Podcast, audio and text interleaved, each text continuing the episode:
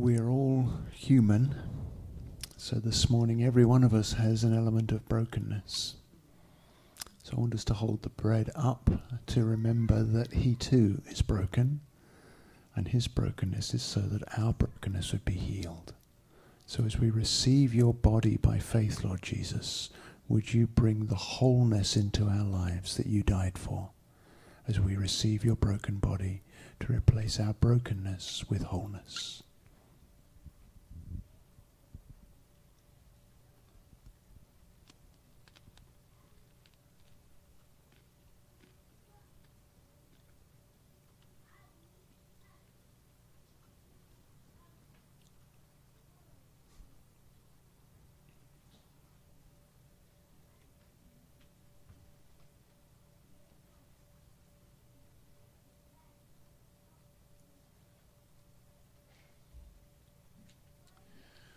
Jesus, you said that your blood was shed as a new covenant. It's like you washed away all the old, all that oldness that we just held up to you to be healed. You washed it all away when you shed your blood on the cross. And you said, everything's new. All that old stuff is finished, and this is the new. And so, as we receive your blood, we're celebrating that first off, that it makes us all one, and second, that it's going to restore us to oneness with you in the kingdom one day soon. So thank you for your blood. Thank you for your presence. Thank you for our unity. We receive it now in Jesus' name.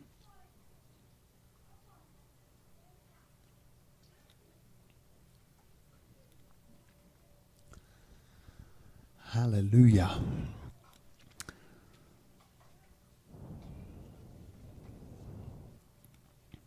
We're going to pass the baskets uh, for our tithes and offerings. And uh, if you're giving cash, you need a receipt. Grab an envelope from the uh, from the tables uh, or from the baskets. I want to thank you for your giving, and uh, thank you to those watching or listening after the ev- event as well, because we know that this week we have a lot of folks away on different things. But thank you for your giving because it makes it possible for us to do what we've just been doing. We have a building to meet in. We have technology that enables us to worship even when we don't have all the instrumentalists to be able to do that live. And uh, it makes all of this gathering possible. So thank you for giving. And Father, as we give to you, we're trusting that you are providing everything we need. So receive our offerings, whether they're being given right now in this moment or whether they've been given already, but you receive our love, receive the, the overflow of our hearts expressed through our finances, because we love you and because you're wonderful. So thank you for providing for us in Jesus' name. Hallelujah.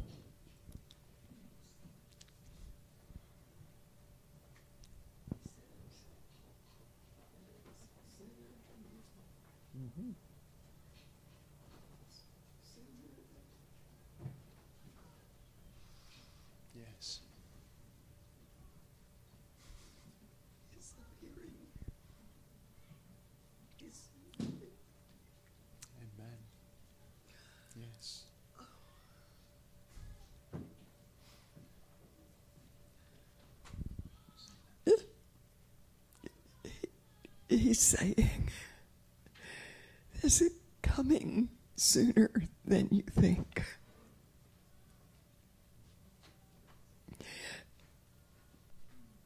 That's it. Amen. Thank you, Annette.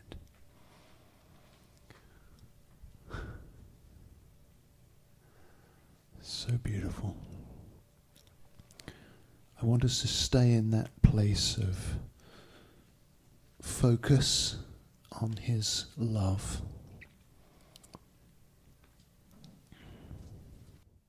As you can see, we're a slightly more intimate gathering than normal because we've got a whole bunch of folks off doing other things, and that's okay. Uh, but I want us to focus in on two or three thoughts, key thoughts that have kind of settled in my heart over the last couple of weeks. Because of the way things have gone, I mean, last week we had pastor appreciation. I want to say how grateful Jane and I were for that, uh, and I'll refer to that in a minute. Um, but this morning we're going to be a bit more interactive. So please don't settle into listen to Mark mode. I mean, do listen to Mark, but don't settle into I can just listen for the next 30, 40 minutes um, because we're going to be more interactive and I'm going to ask you to chip in with thoughts and so on. And I'm going to kind of spark that with some thoughts of my own, if I may. Okay? So, first off, we hosted the uh, Father Heart Ministries B School that's two weeks ago now. We've had a week in between, but it was a very powerful time, a very, uh, very worthwhile time. And I know that uh, even last Sunday we were encouraging a number of you to put the A school on your calendars and expect to be there, plan to be there. Uh, that's in uh, February next year, February 19th to 25th. The dates are already on our website. Um, and if you start saving now, it's only going to cost you, I think, 25 bucks a week till the school to pay for all of that registration, meals, the whole thing. Uh, it's for a whole week. So plan your work schedule so that you can be here uh, all day, each day for that week. Because it's a really important um, time to experience the expanded version of what we just experienced together this morning. What was that? Simply being in God's presence. So, my first thought that I want us to unpack together is that God created us for being more than doing. That will take you the whole of your lifetime to grasp. But God created you for being before doing. It's not that there's no doing, but the doing has to come from the right being, otherwise, the doing is unhelpful. Let me say a couple of things around it and then we'll throw it open to see what other people want to add in. First off, a well known verse you'll have heard me say many times Psalm 46, verse 10. Anybody know what that says? Be still and know that I am God. Yes, not me, Him. Be still and know that I am God. And when you dig into what the Hebrew really says, it's not just about shh. It's about stop running. Get off the hamster wheel. Make your brain get off the hamster wheel. Cease striving. Cut off your effort to do something to connect with God. That's why I loved those songs this morning, Jamie. I mean, aren't we blessed with our worship folks who, who pick what we can sing together to help us really connect with God? Because every time, whoever it is, Jamie or Jane or Ira or Jan or uh, John, uh, we've got so many of them. It's, it's beautiful because you know different folks every week. But each week there's that sense of just here's something that'll help your heart be rather than do. And that's why our gatherings together are so valuable as well. Now, when it comes to being before doing, the first place I go in my mind is Jesus because he, if you recall, okay, we're coming up to Christmas in a couple of months, we're going to celebrate the incarnation and the birth of Jesus, but then he lived for 30 years basically in obscurity. We've got about, what, 20 verses that tell us what went on in the, uh, yeah, the flight to Egypt, then they went to Nazareth, um, and there was one in incident in the temple, but apart from that, he was just a good boy. he went home and did what his parents said, and he grew in stature and wisdom and God's favor and depending on your translation. That was Mark's paraphrase, by the way. But the very first thing that we see when Jesus steps into his visible public ministry is his baptism. And who can remember what happens at Jesus' baptism? I mean, okay, he gets wet, and his cousin's the one who does it, okay? Holy Spirit comes down on him like a dove, yes. And a voice from heaven speaks, and who recalls what the voice says? This is my beloved Son in whom I'm well pleased. What had Jesus done? You know where I'm going with this, yes? Nothing. Right? Not as far as ministry, exactly. Now, I'm not suggesting that this was the point where God started being pleased with Jesus, because the verses before it tell us that he was growing in favor with God all the time. But God is pleased with Jesus for who he is and not for what he does. And I encourage you to train yourself to hear the same voice for yourself every time you open your eyes. I was going to say every morning when you open your eyes, but I know some of us, including me, like to close our eyes at points during the day as well. So train yourself to hear that same statement about you every time you open your eyes. This is my child whom I love, with whom I'm well pleased. At the point where you've so far done nothing. Because until you hear that voice, whatever you do when you get up and start moving is going to be of less value if you're not doing it out of that revelation. Who you are is the foundation of what you do. That's why these Father Heart schools are so important. Because we have been trained by fallen humanity in all its forms, whether religion or politics or culture, we have been trained to live like orphans and not like children. Haven't we? You know, orphans don't know where the next meal's coming from, so they have to hang on to everything orphans have to compete with one another so that you know you don't get more than I got. All of that kind of stuff. Orphans have to prove their worth by what they do, but sons and daughters don't. Interesting thing about parents is that no matter how poorly or rebellious your children turn out, you still love them. Of course, if they turn out perfect, it helps, doesn't it, John and Pat? You know, yeah, okay. Thanks for coming, Matthew. but you still love them because they're your kids.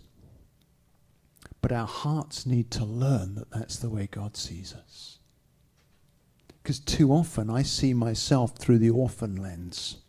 How could God love me when I thought that, or said that, or did that, or didn't do the other?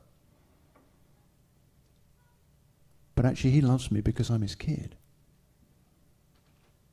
not because of anything that I do. One of the things that was taught to us on the B school was that we be, need to be careful which tree we're eating from. Remember in the garden? There was only one tree they couldn't eat from. They could have all the rest. but what was the tree they couldn't eat from? Knowledge of good and evil, yes. Because then that puts into my hand what's right and what's wrong, what's good and what's bad. And the deciding and the choosing and the direction and all of those things. And so much of the human condition comes down to we're eating from the wrong tree. But that's what orphans do. if I don't have that sense of identity, you are my child whom I love. Because of who you are, not because of what you do. Until I have that sense of identity, I'm always going to be eating from the tree of knowledge of good and evil. Either I've done something bad and I deserve to be cast out, or I've done something good and, and I can see that you've done something bad and therefore I'm better than you. Well, both of those are deadly paths to walk along.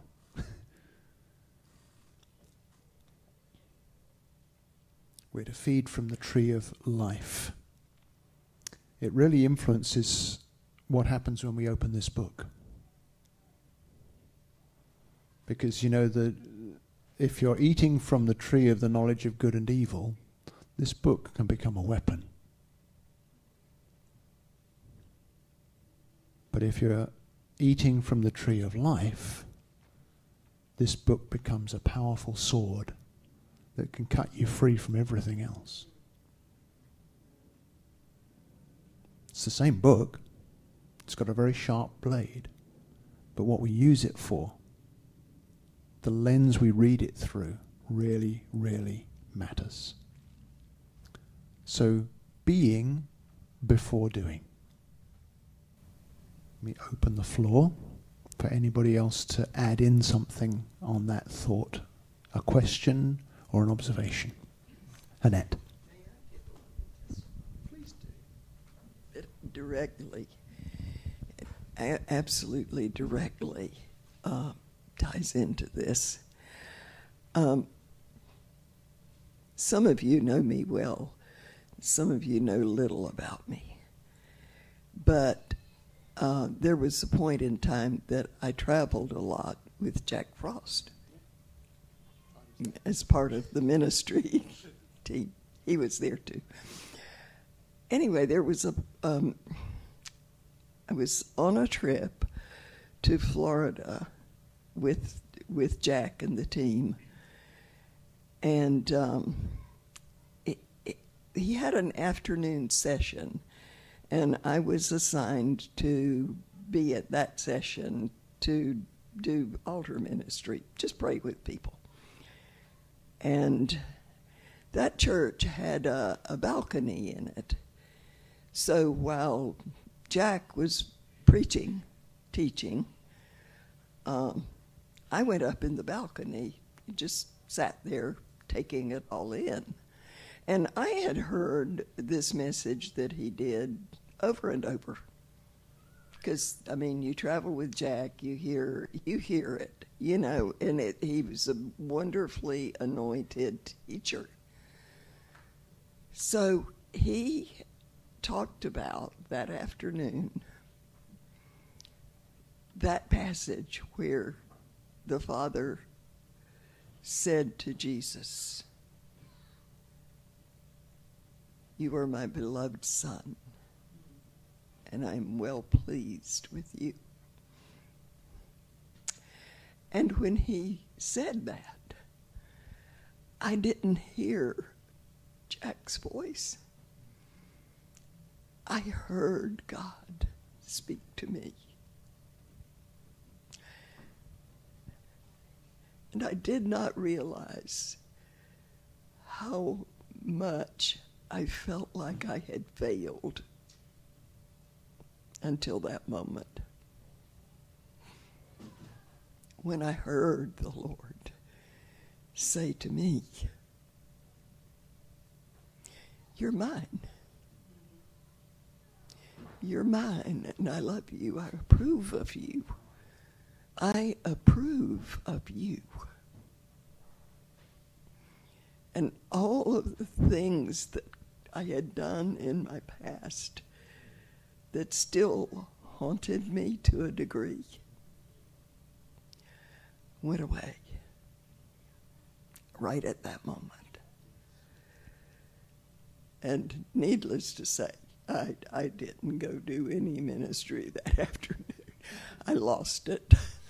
Totally and completely lost it. I wept and I wept and I wept until all of that ugly stuff from the past just went away.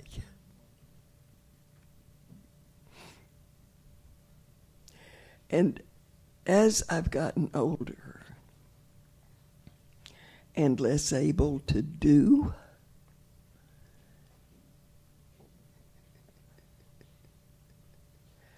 I've gotten way more into being. It's who we are, not what we do. Amen. I am a child of God. And I've gotten more childlike as I've gotten older. Yeah? And I've had the privilege of watching some of that journey, which has been beautiful. Because we held that value very strongly that you have to be before you can do, Annette losing it in the balcony was what she was instructed to do. It was in our team manual. It is more important for you to lose it than it is for you to do it.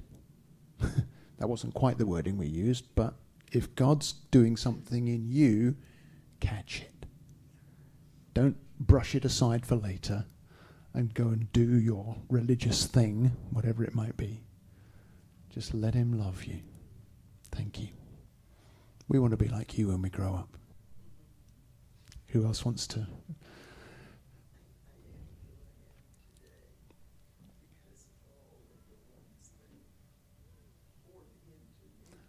Yes, indeed. That's a very important point. Uh, and that's just saying that she is who she is today because of all of the people along the way, all the relationships along the way that have poured into her. Anybody else got something to share or question? John.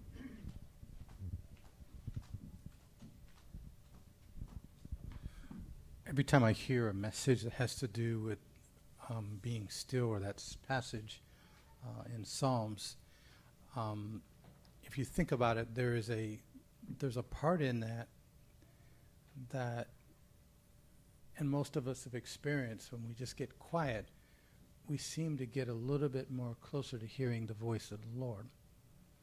And if you've ever experienced that time in your journey where, like, man, I am not hearing from God. They're hearing it. He's hearing it. She's hearing it. How, how come you're not speaking to me? What's going on? And then what happens when we read scriptures like this, we find ourselves so busy and so caught up and so much noise going on in our head that it's hard to hear anything. And you know, when, when there's a lot of commotion going on, there's there's a hard time to hear or zero in or focus and and that has a lot to do with it too. There's a hard it's hard to focus when there's a lot of things going on around. And so when I hear the scripture, it always goes back to this part of zeroing in on hearing from God. And you can't hear from God unless you make the effort to be still. And like, I mean, when we, you know, raising our kids and, you know, child, children are a perfect example. When they're talking and they don't realize how loud they are. I don't know if you any, anybody experienced You have to think about that one. but they don't. They don't have any reference of volume control. And, and when you say, shh, they seem to kind of pick up on it. They get it. And now you can whisper to them instructions. And it's the same thing that God would do with us. He says, I'm speaking. Would you quiet yourself? And, and it's an intentional activity that is actually an act of worship to zero in on God. And so it's very simple, profound, but that scripture is very rich in activity to God and kingdom things. That's great. Thank you. No, I was just thinking about how um, doing comes out of being. We live out of who we believe ourselves to be, and that we live out of that identity. And identity is formed from who we identify with. And who you identify with has a tendency to rub off onto you. You know, if you're married for a little while, uh, a lot of good things from Jamie have rubbed off onto me. Hallelujah. And uh, that's a good thing because I see her often. I look into her face, and it looks back at me and it rubs off on me. The word anointing uh, one of the meanings of is to rub off onto something. And so as I spend time with the Lord, He rubs off onto me. As I look at Jesus, I identify with Him. And as I identify with Him, it becomes part of my identity, who I believe myself to be. Uh, kind of before I was saved many years ago, I used to love rock and roll. I know it was only rock and roll, but I liked it, you know. And uh, I identified with those guys, teenager, you know, wanted to be like them, look like them to a certain extent, and a lot of wrong perhaps rubbed off onto me. But now, as I look at Jesus, I identify with him, and as I identify with him, I become more like him. what does the Bible say? But we all with open face, beholding as in a glass or a mirror the glory of the Lord, are changed into the same image from glory to glory, even as by the Spirit of the Lord. So, anyway, all those thoughts kind of came up when. That's great, Robert. Thank you. I love that uh, Robert highlighted that um, the doing follows from the being. Yeah? Because so everything that Jesus did for those next three years all flowed out of, you're my boy, and you're great, and I love you, you know. And so that's how. Uh, I know for me, I spent a lot of time trying to be more like Jesus and not really succeeding. And now that I've realized that being who he's made me to be is the key to becoming more like Jesus, I find it happening more easily than it did when I was trying. Which leads me to John 14, verse 18. Make sure I give you the right reference. Probably the most significant thing that Jesus said in all that he's taught us. He says, I will not leave you orphans, I will come to you. And that's a promise I've claimed many times, or settled into many times, would be a better way to put it. Because whenever I see myself getting back into orphan thinking, whether it's I've got to do something to please God, or it's looking at the world around me and thinking, well, you all need Jesus. And Both of those are orphan thinking because they're feeding from the tree of the knowledge of good and evil, not from the tree of life. But whenever I recognize orphan thinking, which thankfully I'm getting a little better at recognizing after 20 years of learning it, I go back to that. Jesus says, I will not leave you orphans, I will come to you. So, my next kind of experience after recognizing orphan thinking yet again is actually recognizing Jesus coming to me. Which is why I love that song that we sang. Would you just linger here a little longer? Look into my eyes be mine. Because that's why he comes to me. He doesn't come to me to, to straighten me out or to give me a dressing down or, or, or point out my faults. He comes to me because he just wants to be in love with me. And it's amazing.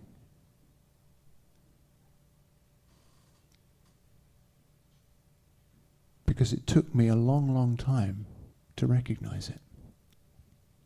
And everything religious in me rises up and goes, but, but, but, but, but.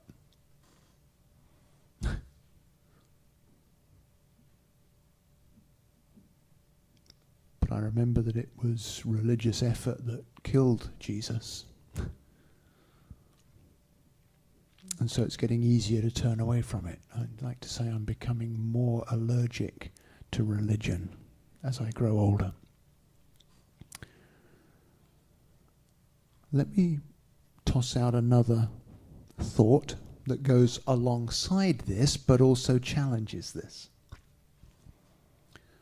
God created us for belonging, not for competing.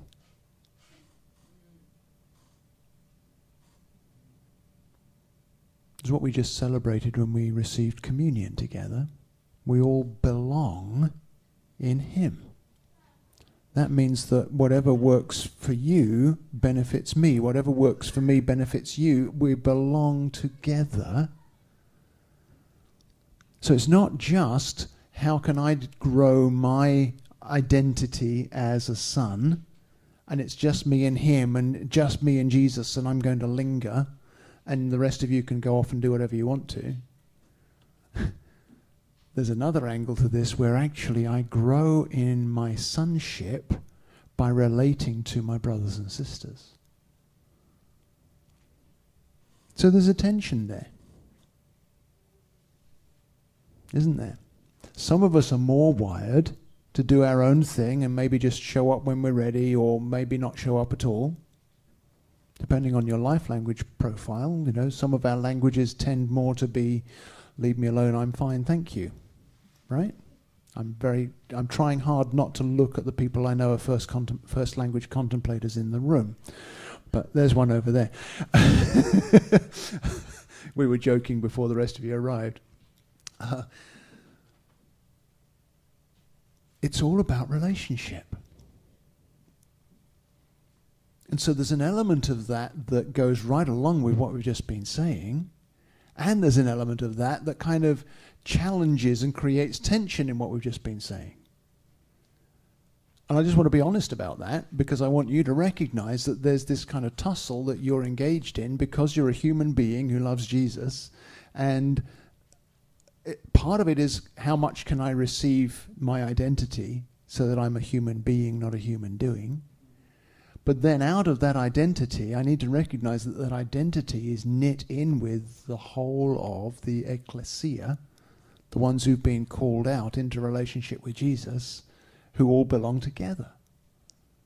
And so there's a tension there. But God has called us to belonging, not to competing. Now, sadly, church can be just as bad as anywhere else for people to compete with each other. Can't it? I'll come to you in just a second, Nancy. I saw that hand. and I know that what you'll have to share will be very wise and helpful. But so often in church we get to competing, don't we? Yeah?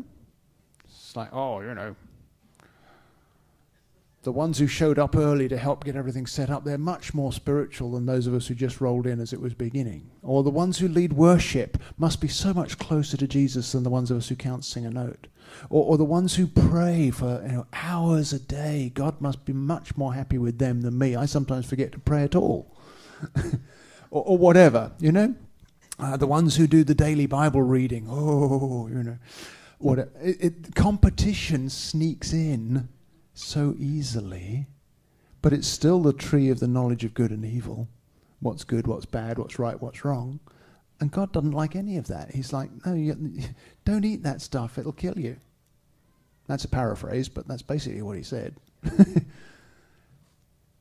so we want to be valuing belonging without slipping into competing. But on the other hand, we don't want to so relinquish competing that we become isolated individuals. Because this is a body. We are the bride of Christ. Well, if you had a bride who just sent you a letter every six months and never showed up, you wouldn't be very impressed. Right, gentlemen? or use another picture the church is a family. Well, if you never meet with your family, and I recognize that in some of our families it's not safe and, and there's dysfunction, and, and that's how it has to be. But it's tragic, isn't it? And it hurts us, doesn't it? Because we were made for family. So there's that, we've got to hold both things kind of dynamic that I just wanted to, to highlight. And I don't, Nancy, does your thought still fit with it after I've gone on? Because if it does, I'd love to hear it. Um, actually, yesterday, me and Mama had a conversation um, just about what a struggle it is to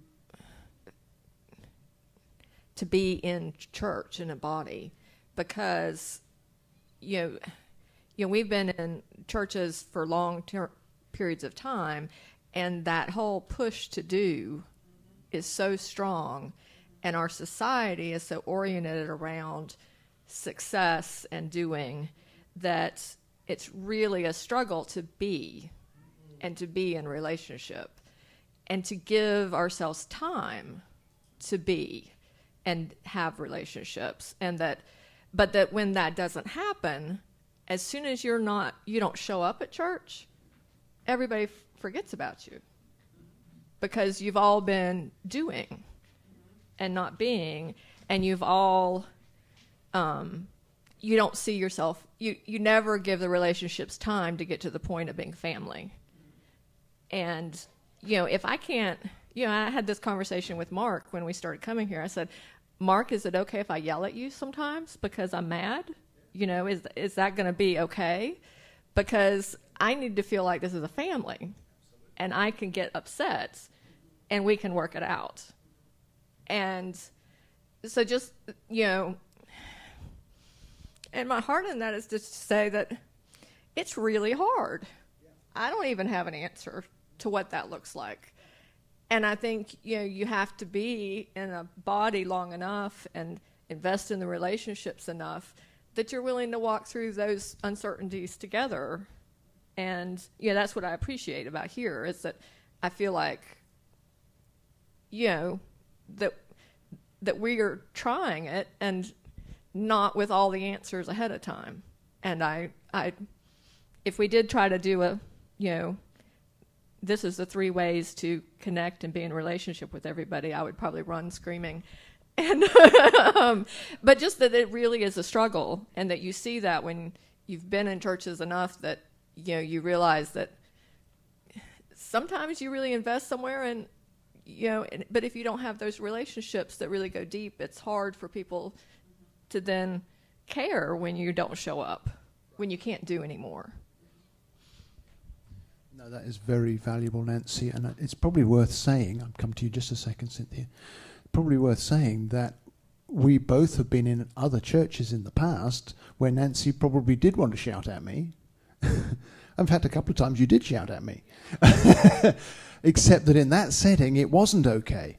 Now, it was okay with me, but it wasn't okay in the in the structure, and so it felt kind of fake somehow, you know.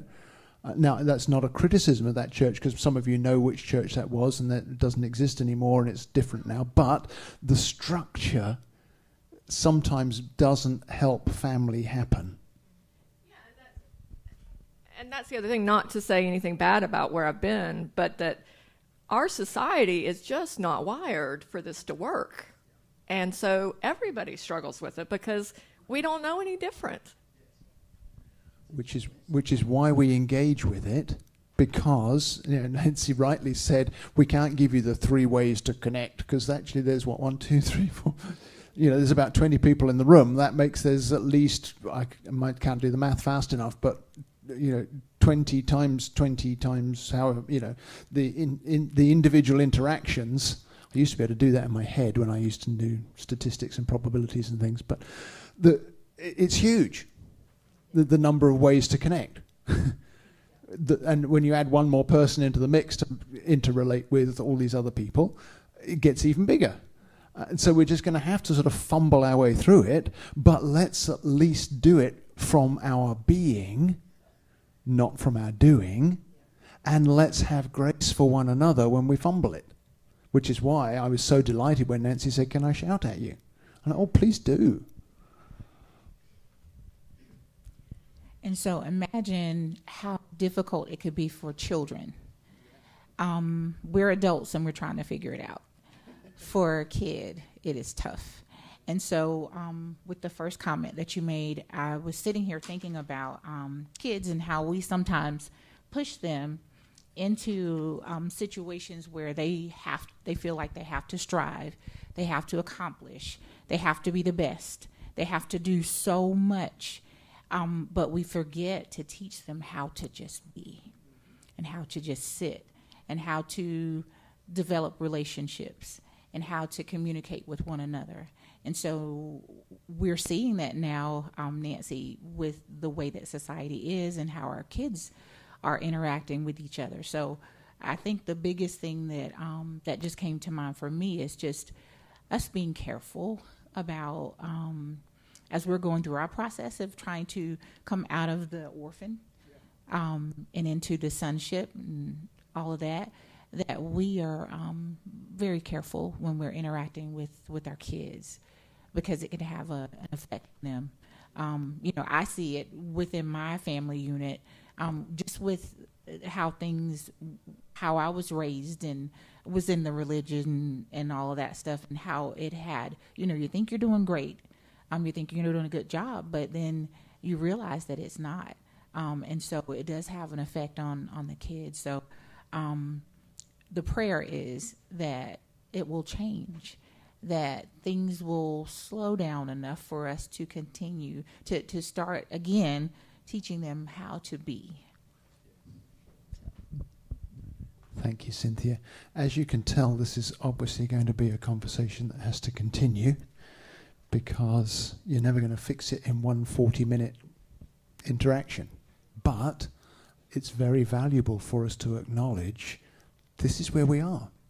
This is what God wants for us. This is why we are who we are. This is why we're this kind of church family. Because we want this to be a safe place to navigate these things.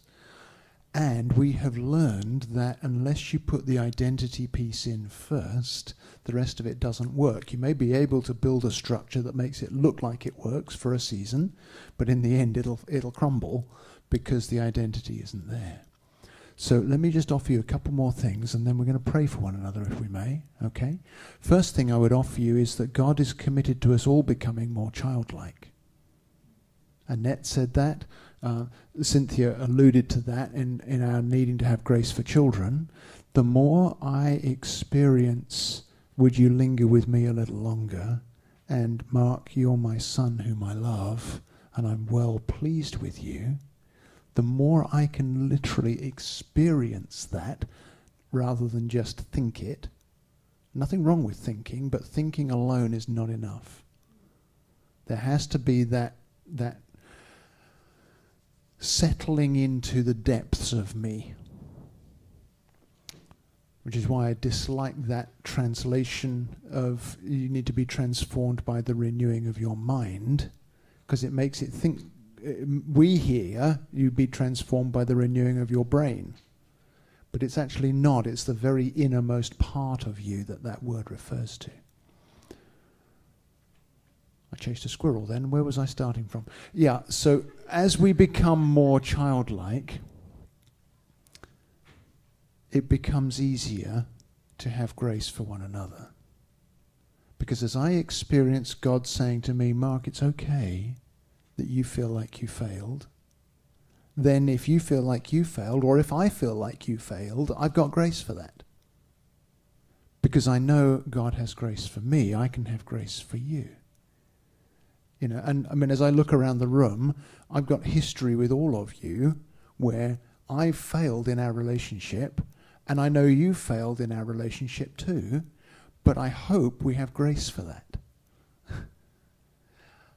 And I know for some of us, it's not your relationship with me where you're conscious of, of failure or, or something out of whack. You know there's other stuff in your past or other stuff in your present that's, that's bigger than that. I've got grace for that too because I've discovered my Father's got grace for me and He's got grace for you. And so stepping out of orphan and into sonship is the key to becoming more childlike. And I haven't ever seen little kids, you know, the, the, the kindergartners, the first folks in your school, typically don't hold stuff against each other. They grow into that over time. By the time they get to high school, that's a whole different picture. But when they first arrive with you all, and that's what I love about your school is that you're trying to create that that climate where we hold on to that as long as we can, even though the world's going in a different direction. And that's beautiful. But little kids don't hold stuff against each other. And I want to be a little kid. I, I want to I want to be so loved by my heavenly daddy that I don't hold stuff against you and, and, and I don't hold stuff against me either. And I wanted us just to look at Ephesians 4 just for a second before we pray, because this is the way I want us to pray for one another. There are lots of different places in the New Testament that talk about gifts, but this particular place in Ephesians chapter 4 talks about those fivefold gifts that Jesus gives to the church. And I'm not looking at what the gifts are specifically, but just at the fact that he gives them. Because Jesus gifts every one of us to one another. And if religion has taught you that these labels in Ephesians 4:11 are titles and and ranks and positions, I would like you to drop that on the floor and put it under your foot and twist your foot around a bit like you would do if a cockroach came through. Well, okay. Yes. Yeah. Yeah, in our house too, you hear the screech flip flop! Quick! and then thwack, thwack, thwack. and then I know I have to go and get some kitchen. Now, That's another squirrel. Come back to Ephesians 4. don't look at, at, verse 11. I mean, you can look at verse 11, but what I want you to see is that God gives a range of gifts. And I want you to see verse 12, which tells us why he gives gifts. And before I read verse 12, I would like you to prod the person nearest to you and say, You are a gift.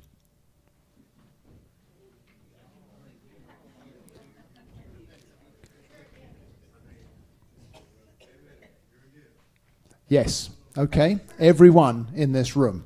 Okay. No more cockroaches.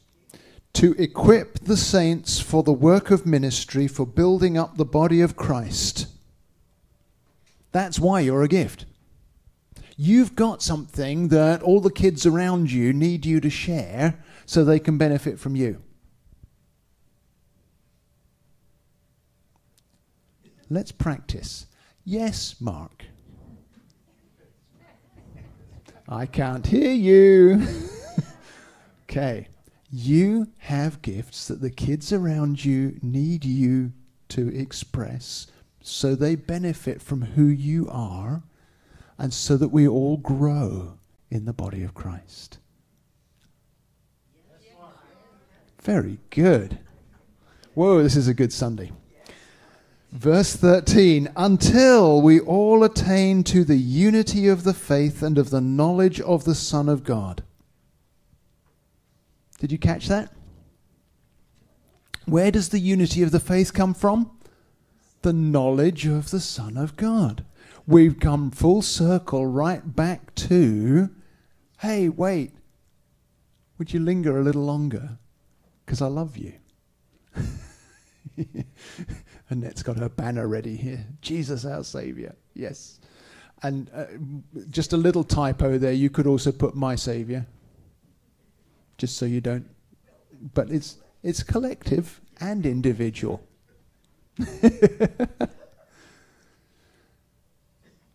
so I said earlier that this is a tension. You know, do I go off and develop my own relationship with Jesus so that I'm not here on a Sunday? Well, sometimes I will. But do I benefit from coming together, whether it's on a Sunday or a Wednesday or whenever? You know? Yes, of course we do. And so here's what I'm hoping out of just laying this out yet again in, in a slightly different way to the way we always say it, but it's basically the same message every week, isn't it?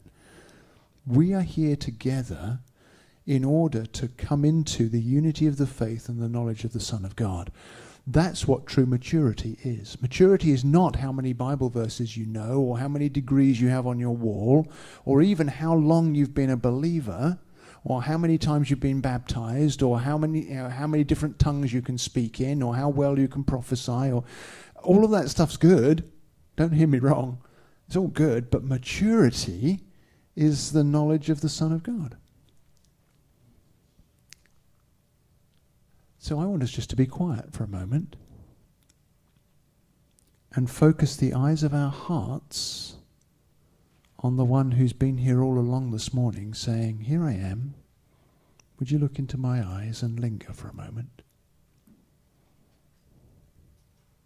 Because I believe every one of us can have a deeper experience of how much He loves us. And He wants us to start that right now. So just let the eyes of your heart look into his eyes.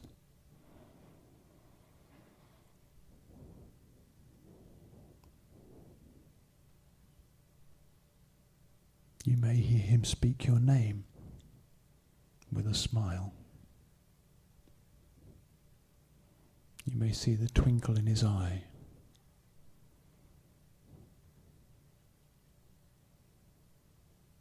You may hear him comfort or affirm you.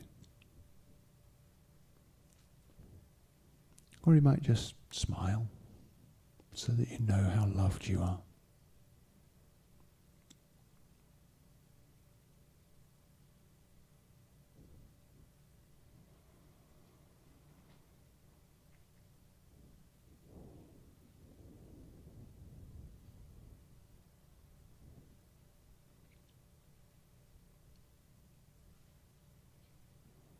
Sense that at least for some of us, He's literally placing His hand on your heart to bring the stillness that you long for.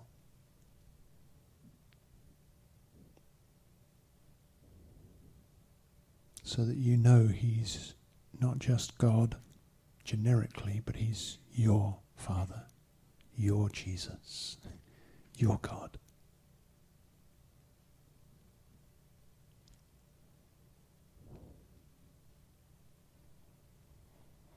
Jesus, thank you for your closeness. Thank you for your beauty. Thank you for your patience with me. Thank you most of all for your love.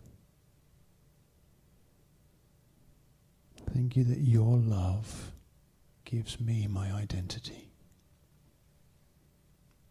And I choose to let it take root more deeply again this morning.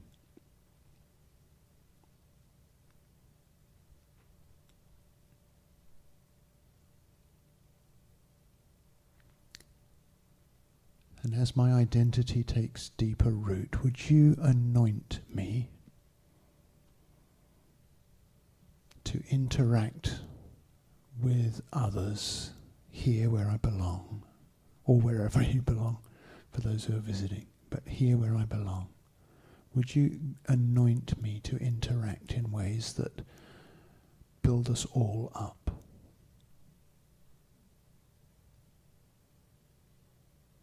So that we attain the unity of the faith in the knowledge of the Son of God.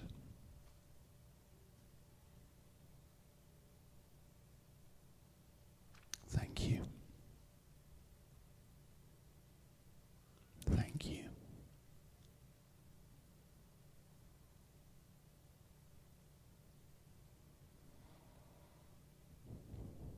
So I'd like you to ask Jesus now, before we break up, ask him, what one thing do you want me to say or do to someone else in this room to express that unity within the body?